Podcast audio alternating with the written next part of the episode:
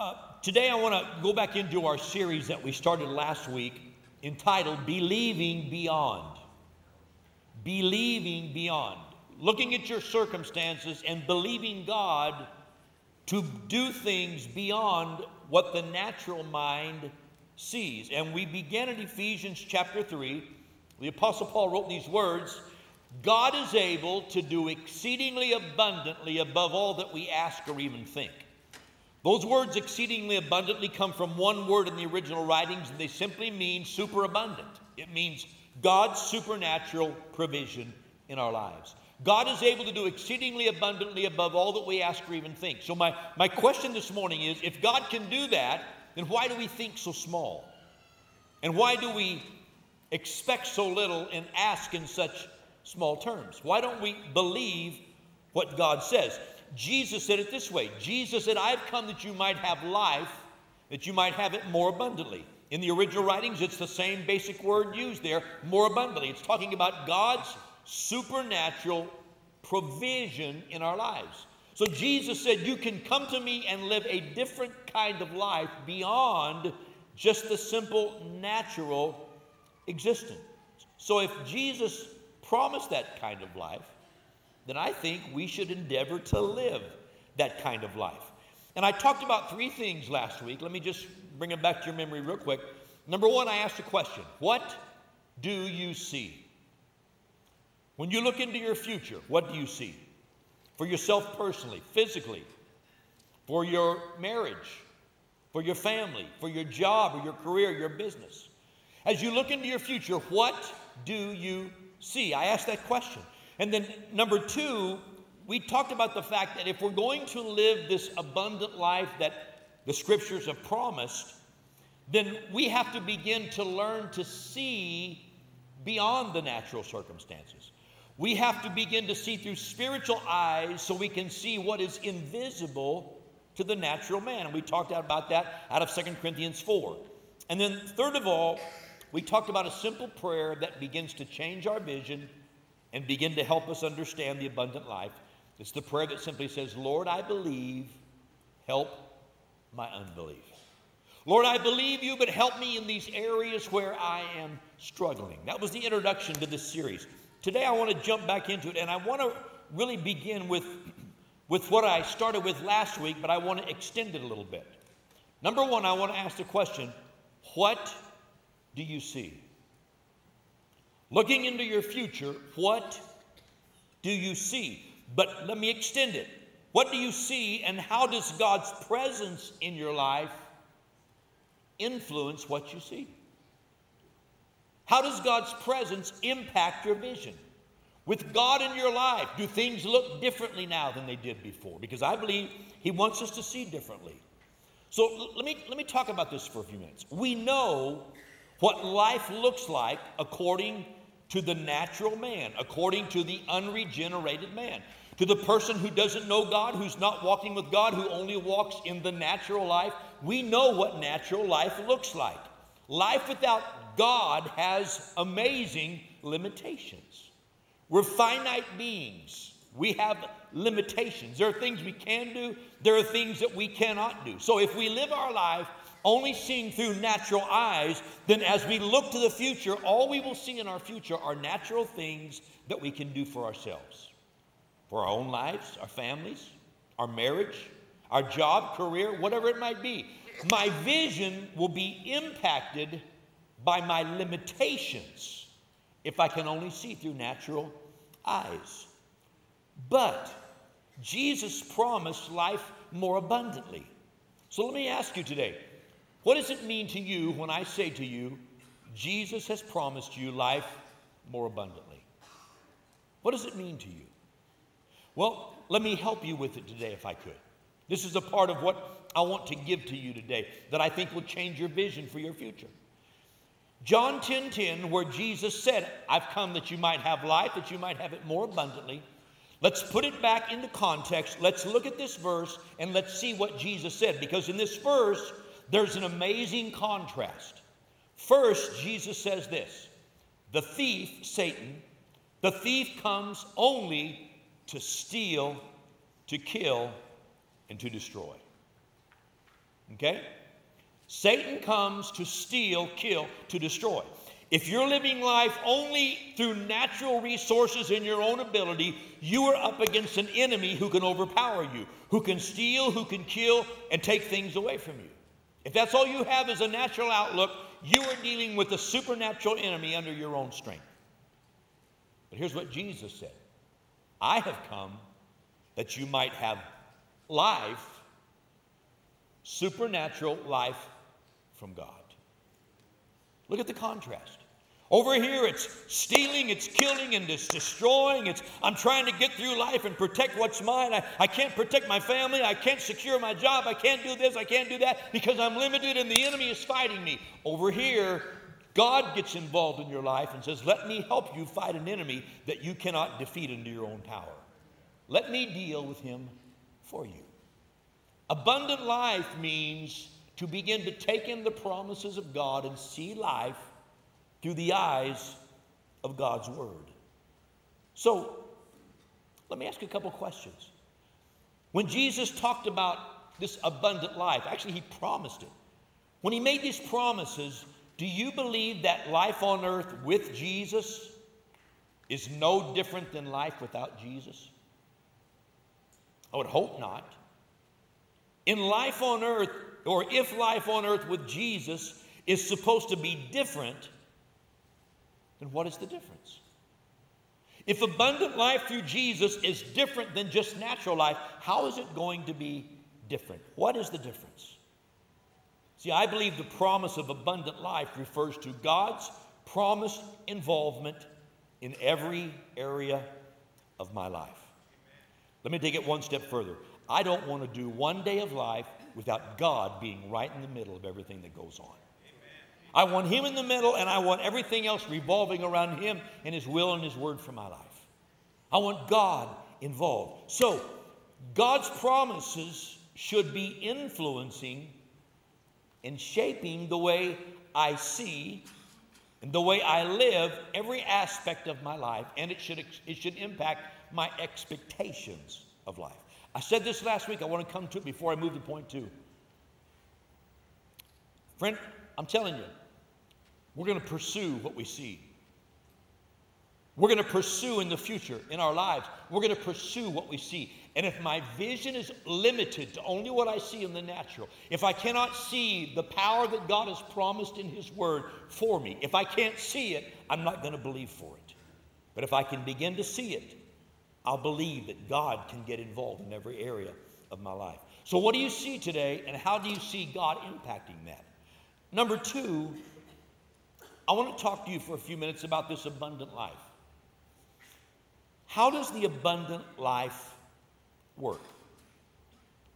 How does the abundant life work? Now, I, am very much aware you can take the expression abundant life and superabundance. You can take that and you can run in some crazy direction if you want to, but let's stay with God's word. What does abundant life mean and how does it work?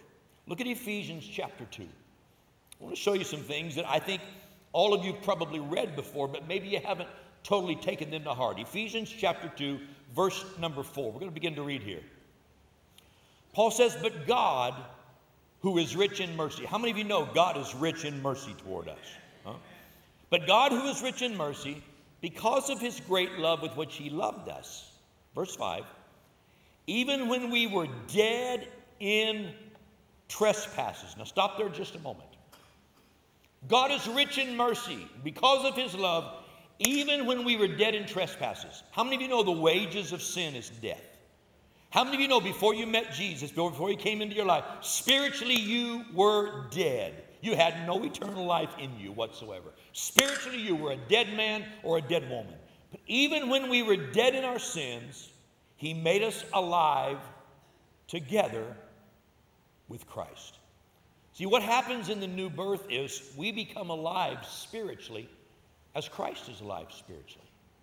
He's made us alive together with Christ. And then the line here in, in the parentheses is by grace you have been saved. Okay, everybody's with me so far. Okay, he made me alive. I've experienced a new birth. I have this new life in Christ. I'm a new creation in Christ. Look at the next verse. It doesn't start a new sentence, it continues the sentence. And, everybody say, and. He raised us up together and made us sit together in the heavenly places in Christ Jesus. Now, it's important to understand he's talking about past tense. He made us. See, I was raised in an old fashioned, legalistic church where everybody was trying to win their salvation. They're trying to live by all the rules. They're trying to do everything right to make it happen. And they were trying to please God. Even though they were, knew they weren't doing it, they were trying. They were working their way all the way through life. Oh, I got to work my way, I got to work my way. They didn't understand grace. But let me show you something. Out of that came a mentality that I was raised in that basically said, well, if I can just some way, somehow get through this life, and if I can be a good person and trust God and not sin too much, and be sure and pray and ask forgiveness every night, and if I can do everything just right, someday I'm going to get to heaven. And when I get to heaven, I'm going to sit in heavenly places with Christ Jesus, and I'm going to have God's blessings forever. That's the kind of church I was raised in. What I didn't know growing up is when I accepted Jesus as my Savior, when He forgave me of my sins, when He raised me from the dead with Christ, He already made me sit in heavenly places with Christ Jesus. I'm already sitting in God's provision. Instead of thinking about life from the standpoint of what the devil's going to do to me, I can now begin to believe what God wants to do for me because I'm already sitting in heavenly places. See, there's probably two or three of you in this room today saying, Well, I'll be glad when my trials are over and I can get to heaven so I can sit in heavenly places. Friend, you're already sitting in heavenly places, you just don't know it yet. Everybody smile at me. Give me a bobblehead this morning, okay? First service cheers for me. Second service only gives me bobbleheads. All right? Give me a bobblehead. Just, come on, give me a bobblehead. Now, Go to the next verse. I want you to see this. That still sentence keeps going. That in the ages to come he might show the exceeding riches of his grace in his kindness toward us in Christ. So it begins when we receive Christ. He sits us in heavenly places, and then it continues forever and ever and ever throughout eternity. Next verse, verse 8. For by grace you've been saved through faith. Now, it's really important that every person understands what Paul is saying here. How are we saved? By grace through faith. By grace through faith. Now, I'll explain that in a moment. And that is not of yourselves, it is the gift of God. The word grace means gift. The word gift means grace. It's all interchangeable pretty much in the New Testament. Now, one more verse, verse 9. Not of works, lest anyone should boast. What it's saying is you can't earn it, you can't deserve it. It is a gift that God gives to us. Now, how does the abundant life work? I'm going to break it into two pieces. Abundant life begins by grace through faith. It begins by grace through faith. Now, I'm going to, I'm going to illustrate this to you. Pastor Nick, come help me. he did such a good job first service. I'm going to let him help me. Give Pastor Nick a hand. He's the new guy. Now, I love this part of the sermon because Pastor Dick is going to represent mankind. Okay? And I get to be God. This is awesome, okay? This is about the only time in my life I ever get to do this. Let me illustrate this to you. By grace, we're saved through faith. What is grace? Grace is God extending a gift to mankind. Grace is God saying, You can't earn this, you don't deserve it, you deserve to die in your sins. But because of what Jesus did on the cross, I've accepted his sacrifice for you, so I'm extending to you forgiveness. I'm extending to you eternal life. I'm going to make you my child. I'm going to be involved in every area of your life. So, would you like to be saved and be born again of the Spirit? God extends this grace down to man. That's grace. But we're saved not just by grace, we're saved by grace through faith. So faith is man looking up to God and say, wow, I'll take that. So here we go. By grace through faith. By grace, I, God extends it through faith. Man reaches up and receives it. Now, Pastor Nick, stay right there, okay? I'll come back to you in just a moment. That's how we come to Christ. He knocks on the door of our heart. We say, I need a Savior. I'm lost in my sin. I believe Jesus died for my sins. And when we do that, we are receiving God's gift. And let me, let me illustrate this to you from Scripture. Romans 10 10 tells us, with the heart one believes, and with the mouth confession is made unto salvation. God offers this gift. My heart says, Wow, yes, this is for me. I believe. And so faith causes me to say, Yes, God, I receive Jesus as my Lord and Savior. That's why in every service, I always give an invitation and I pray a prayer. And I ask people to pray this prayer because I want them to take what's going on in their heart and express it back to God. Why? Because that's the faith that receives salvation from God. Now, how many understand what I said this morning? Pretty simple, isn't it? Okay, Pastor Nick's going to stand there because he's representing all of mankind. All of mankind's future is hanging in the balance right there. But how does the abundant life continue? That's how it begins that's how this thing we call salvation, being saved, that's how it begins. How does it continue? It continues the same way that it started. Now, look at 2 Peter chapter 1. Stay right there. We're going to illustrate this again. 2 Peter chapter 1. Look at verse 2. Pastor Zach shared this a few weeks ago. Grace and peace be multiplied to you. Now, let me ask how many of you would like to have God's grace and peace multiplied in your life? Wouldn't that be good? That'd be cool. Well, I like multiplication. I like addition, but I love multiplication. Okay? Grace and peace be multiplied to you. A lot of people don't believe that God's grace and peace can be multiplied in their lives. Why? Why not? Here's why. Grace and peace be multiplied to you in the knowledge of God and of Jesus our Lord. The reason a lot of us don't believe for more grace and more peace in different situations of life is because we don't have the knowledge. We don't know that God wants to do superabundant things in our lives. We don't know what the promises are. It comes by the knowledge of God's promises. Now go to the next verse, verse 3. As God's divine power has given to us, okay, He's given to us some things that pertain to life and godliness. Is anybody going to correct me? See, first service corrected me. Y'all are way behind today, okay?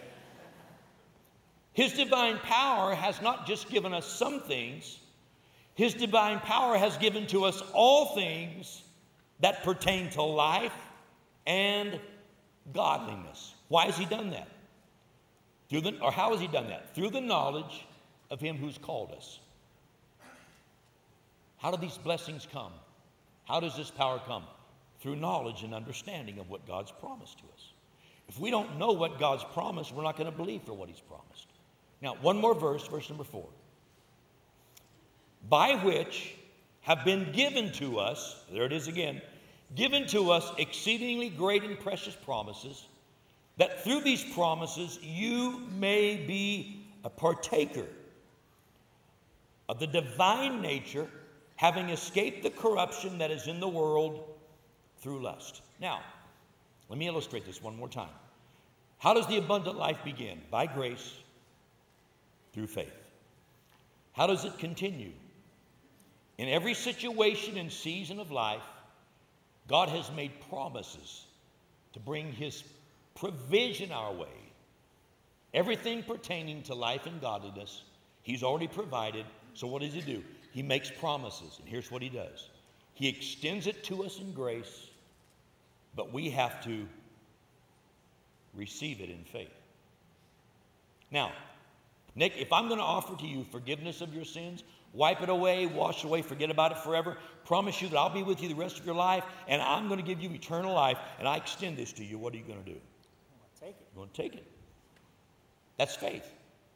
The problem is, we pass that point in life, and then we stop finding out. We stop gaining knowledge of what else God has for us. Because everything else God's going to do is going to come through His promises, where He extends grace and we reach up and receive it by faith. Give Pastor Nick a good hand. Okay? Thank you, Nick. Grace is God reaching down to us, giving us promises, offering something we don't deserve and can't earn.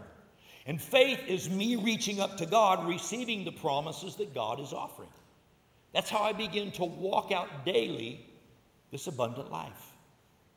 And you know, I got to tell you, I'm honestly confused.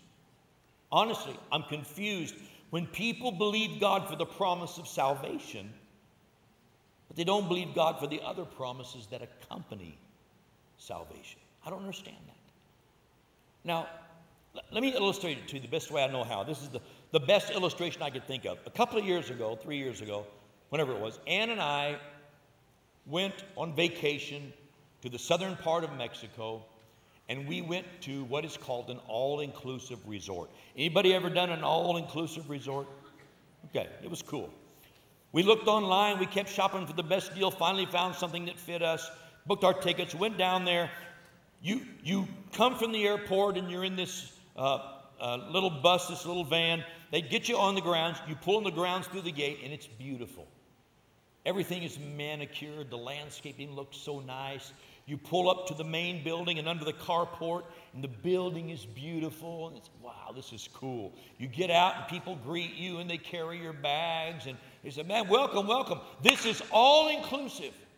You go inside the lobby, and it's beautiful. I mean, you're walking on marble and all this stuff. And like, man, I can't believe we got this for this price. This is cool, you know. Walking around, checking it out. We get all checked in.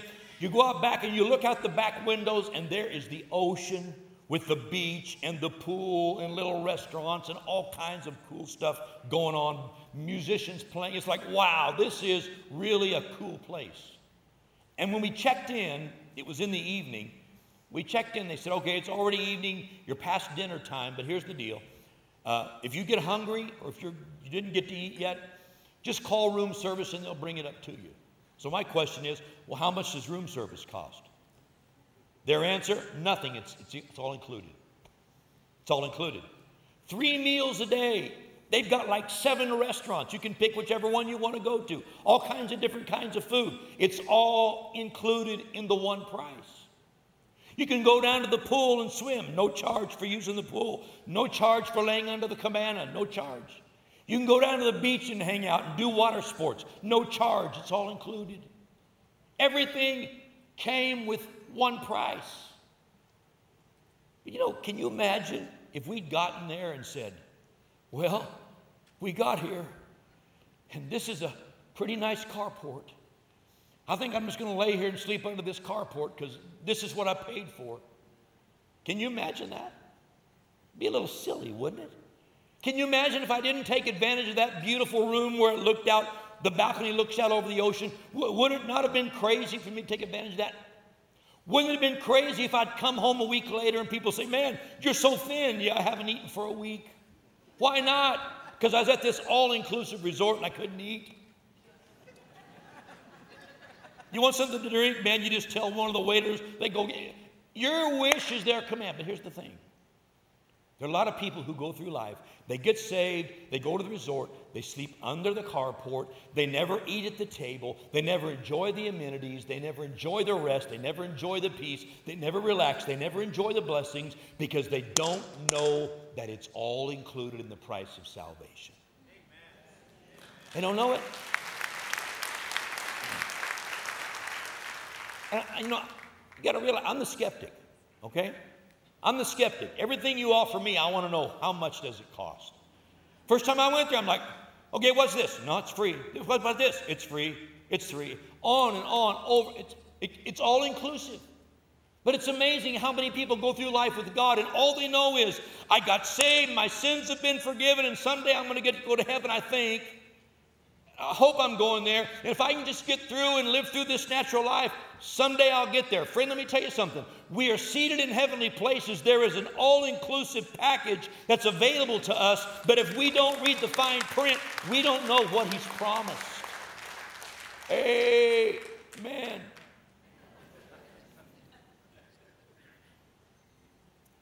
why wouldn't you enjoy the benefits? Now, number three, how do I live out this abundant life? Now, I'm going to say it one more time. I, I, said it first service. I may have said it already in this message. I know there are people who run to the far extremes and come up with some crazy stuff. Woo, glory to God. I'm going to have a 20,000 square foot on top of the hill up in Duluth, overlooking the city, and I'm going to have four Rolls Royces and a new mid engine Corvette. I'll take the mid engine Corvette, you can have the house, okay? But we're all working on this. I know some people get crazy. I realize that. But I want you to listen to me. A lot of us are seated in heavenly places and we don't even know it's been provided for us already. And we're trying to figure out how do I do this and how do I do that? How do I do all this in my own strength when we know we can't do it? Friend, it's time for us to learn the promises of God and believe Him to do what He said He would do for us. So, how do I begin to live this abundant life?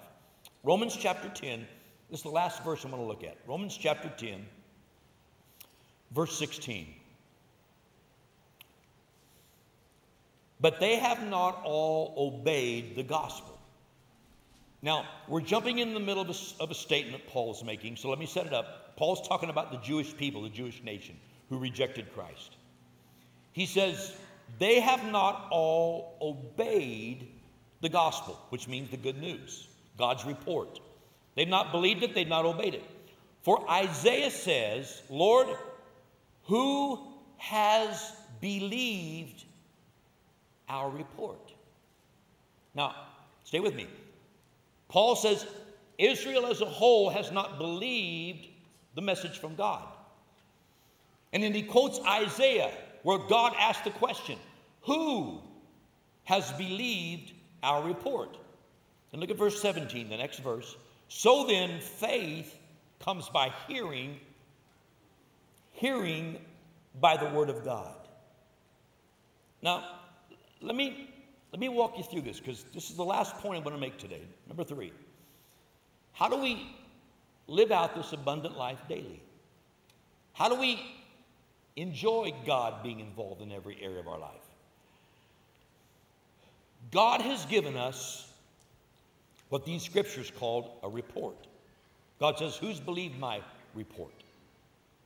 God's given us a message, God's given us good news. But he asks the question who has believed it? Now, let me spend just a minute with this because I, I want you to catch this. The word here for report means something that's been heard. What has been heard? So the question Paul asks is there are people who have not believed, so who has believed what they've heard from God? But he's also quoting from Isaiah 53. And if you've been walking with God a long time, you know Isaiah 53. He's wounded for our transgressions, bruised for our iniquities. The chastisement for our peace was upon him, and by his stripes we're healed. The first part, the very first part of Isaiah 53, the question is asked Who has believed our report? The word report there means an announcement. Put those two together. Who has believed the announcement God made? What you heard God say, who has believed it? Notice the all important question Who has believed what God has said? Here's the deal. Evidently, you can hear God's word, you can hear the announcement, you can believe it and receive it, or you can ignore it, you can doubt it, you can reject it, and throw it aside and say no. Israel did. Evidently, anyone can do that. What do you do with what God says? You can receive it, embrace it, or you can reject it. Remember when Joshua was, or I'm sorry, when Moses was about to send the 12 spies into the land to spy out the land? And Moses sends them in and says, okay, just go spy out the land and come back tell us what's the land like. God's given it to us. Tell us what it's like. The 12 spies come back, and 10 of the 12 say, Oh man, there's giants in the land. We can't defeat them. They've got great walled cities. We can't overtake that. I mean, there's all kinds of cool stuff there. Milk and honey flows in the land. I mean, it's amazing what's there, but we can't take it. God didn't ask for their opinion. They simply sent them in and said, Come back and tell us what the land is like. But they came back with this opinion. And here's what Scripture says Scripture says it was called a bad report, and then the next verse calls it an evil report. It was a report that, according to the original writings, it began to corrupt and decay people's faith. Because they heard people saying the opposite of what God was saying. So God called it a bad report or an evil report. So let me ask you a question today. What do you do when you hear the promises of God? Do you believe them? Do you receive them? Do you embrace them? Or do you do something else? The abundant life we're talking about in Scripture, number one, is believed, and number two, it's received by faith. The same way we receive salvation, it's the pro- same process over and over and over again the rest of our lives. Promise to promise to promise, situation to situation to situation. What does God say about my future? Now, I know that the common thought among a lot of Christians, I'm not picking on anybody, but the common thought is well, if God wants to bless me, God will bless me, and if He doesn't, He doesn't. I have no part in that. God's going to do what God's going to do. But when you begin to dig into scriptures, talking about prayer, it talks about believing and receiving, and we'll get to that later in this series. Whenever you see the word receive in the New Testament, when it talks about receiving from God, this isn't the posture of reception. When it says you will receive, it's not talking about this. Receive isn't even talking about this. Receive is talking about this. God extends grace in the form of a promise, just the way it was with salvation. God extends grace. Our faith causes us to reach up and take what God is offering. See, a lot of people never get a grip on this. Receiving from God is an action word, it literally means to take. Go home and check it out in your own concordance. In the original writings, the word receive means to reach up and take what's been offered to you. So, in other words, in every situation of life, God has made promises. You can believe them and reach up and take them, or you can throw them aside and say, Well, I'll just go over here and deal with my natural ability with the one who steals, kills, and destroys, and whatever happens, happens. If you want to live that life with the devil, you can. But you don't have to settle for that because you can go to God and learn to live by faith, accept His promises, and let God get involved in any and every situation of your life because that's His nature and that's His word. That's His word. Receive is not a passive word, it's an active word. And you know, I'm, I'm coming to the conclusion of this message, so I want you to hang on for a couple more thoughts, real quick. If I'm going to have faith, real true God faith, if I'm going to have faith, there has to be a basis for my faith. I have to have something to attach my faith to. That's why God gave us promises, so we would have something to attach our faith to and something to believe God for. I'm believing God for what? For what He said He would do in my life. I'm believing God for that. And you know, God's kingdom, I want you to picture this. God's kingdom has a currency. United States has dollars. Anybody got a dollar on you today, or is it just a debit card? You got dollars in the bank, okay? Anybody got a five or a ten or a twenty or a fifty or a hundred? That's the currency of the United States. God's kingdom has a currency, and it's not dollars and cents. Now, I know it takes dollars and cents to do the work of the gospel. Set that aside for a minute. The kingdom of God, the unseen realm of God's working, it has a currency. God's currency in his kingdom are his promises. I have a need. What does God do? He gives you a promise. But it is faith that takes promise to the bank and cashes it. Let that sink in a minute. God's promises are the currency of the kingdom, but it's faith that takes the currency, the check, to the bank and cashes the check. Let me illustrate this to you. Years ago, I heard a story, true story. I mean, it was many years ago. There was a man who lived in one of the Caribbean islands in a very impoverished area. His father died when he was young. His mother raised him and two or three other kids in just absolute poverty. She worked day and night to raise those kids, and they had nothing. He had an opportunity when he finished school to come to the United States, and he came to the U.S. Left his mother behind and said, Mom, when I get there, I'm going to get a job, and when I get a job, I'm going to start sending you money every single month. I'm going to help take care of you for the rest of your life. He went off.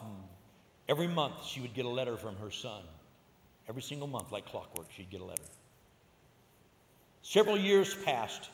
She was living in poverty. And an old friend that she had known since childhood came to visit her because they were getting up in years and they wanted to see each other once again. This old friend came to visit her and asked about her oldest son. And she said, Oh, he's done well. He's gone to America. He has a job. He has a home. He has a family, but I've never got to see them again. Well, has he helped you at all? No. I get a letter from him every month, but he's never given me any help. Has he ever sent you money? Never. No money whatsoever. He promised he would take care of me, but he's never done anything to take care of me, and I live in this shack. And I'm getting old and I can't take care of myself and I don't know what I'm going to do. But every month he sends me a letter and he sends me these pretty little postcards. And I've saved every one of them because I'm so proud that he's done well with himself. And the friend said, could, could you show me those postcards? She said, Sure.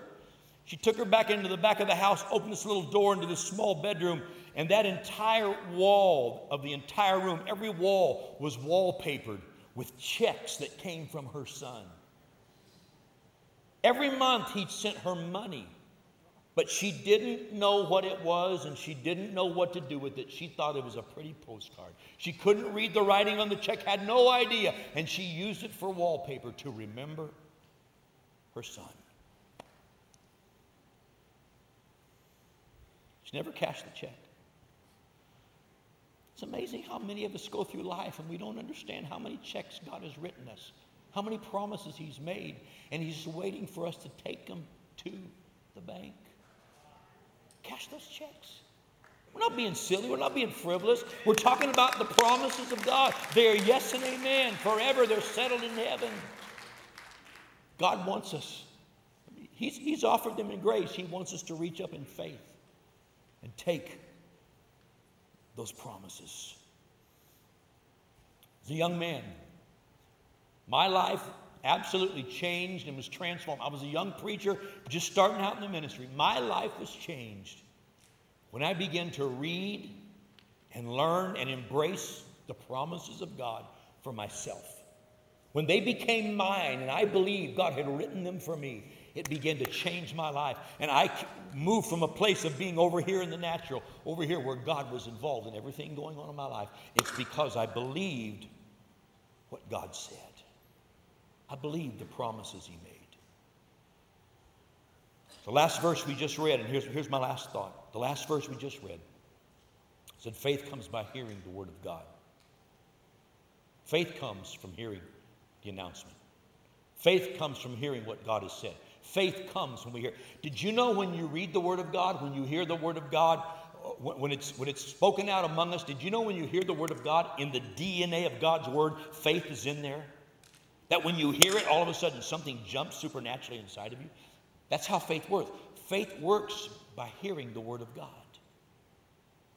But when I hear the promise of God, I have to respond to it with that faith and reach up and receive it. I told you my life was changed as a young man, and I've lived my whole life this way. My life changed. And i will be honest, I was a young preacher. I was learning God's word. I didn't know it very well. I knew four verses, and most of them were legalism. I knew, you know, without holiness you will not see God, that kind of stuff. I knew like four verses. But when I began to dig into God's Word, I was overwhelmed at first. You know what I did? I bought a little book. We've got some in our coffee shop still. I bought a little book called God's Promises for Your Every Need. And I began to acquaint myself with the promises of God. I began to read them. I began to quote them. I began to say them over and over again. I began to listen to what God was saying. I began to say, God, I believe, help my unbelief, help me to grasp this. And faith began to grow and grow and grow. And I can tell you, I've got 40 some years now of miracles behind me, and I've got more miracles to come. Why? Because God's involved in every area of my life. It's not what I've deserved, it's what God has offered and what He wants us to receive by faith. I want to encourage you today. If you don't know the Word of God, if you don't have knowledge, learn the promises God's made to you, the things that come in the all inclusive package of salvation. Start believing God to get involved in your life. Ask you to bow your heads today, if you would. I want to pray two prayers. First of all, I want to pray for every person who's heard this today. Father, I ask today that you would begin to open up our eyes. God, when we talk about reading your word and learning your word and knowing your word, we're not talking about discipline. We're talking about delight. We're talking about learning what you've promised to us, getting into the fine print to know everything that goes with the package. Father, I pray right now that you would challenge and encourage every person in this room to open up your word, to get some kind of a, a helping tool to help them know the promises of God. Help them learn the promises. Begin to believe you to fulfill those promises in their lives. God, I pray today you begin to change our vision. Help us see what you see. Help us see what you've promised and not just what we can provide for ourselves. Help our vision to change based on your word and your promises. In every heart, in every life, Father, let us see what you see. Help us to believe. While heads are still bowed and eyes are still closed, quoted the verses earlier. You believe in your heart, you confess with your mouth the Lordship of Christ, and through that we walk into salvation. Maybe you're here today. Maybe you heard me talk about that and you realize, you know, I've, I've never opened my heart to God. I've never received Jesus as my Lord and Savior. I've never opened my heart, let Him begin to change me from the inside out. I don't know God, I'm not in relationship. The reason I read those verses, and the reason we do this every service, every Sunday morning, is we want to give you a chance to respond to God's grace. God put His own Son on a cross to pay for your sins. But that payment means nothing unless you reach up and receive it. God extends the gift of grace, but you have to say, Yes, God, I want this gift. I want to be forgiven, and I want eternal life. I want to know you. I'm going to lead you in a prayer right now. It'll help everybody in this room open your heart to God with these words. So, everybody here, pray this right out loud. Say, God, I need you. And I open my heart to you. Please come in. Change every part of my life. I believe Jesus died for my sins. I accept him. Full payment for my sins. I ask for your forgiveness today. And I ask that you would teach me your ways. I want to learn your word. I want to know you. Come be the Lord of my life. From this day forward, I will follow you. I will be your child. You'll be my father. In Jesus' name I pray. Amen. Now, if you prayed that prayer today, that's not the end of the journey, that's just the beginning. That's the first step into the abundant life that God wants to bring your way. I've got a little tool, a little booklet called The Next Seven Days. It's really simple reading. It'll help you understand how much God wants to begin to get involved in your life and how you start building a relationship with Him. I want to give this to you. When service is over, there are two ways you can get it. Number one, there'll be prayer teams here at the front of the building. Just come forward to one of these teams. They're just everyday people like you and me. Most of it's married couples. They're just people here who just want to encourage you. If you, if you want prayer for something, if you've got questions, they'll answer your questions, they'll pray with you. If you just want to get the booklet and go, that's fine. We want to help you get started building your relationship with God.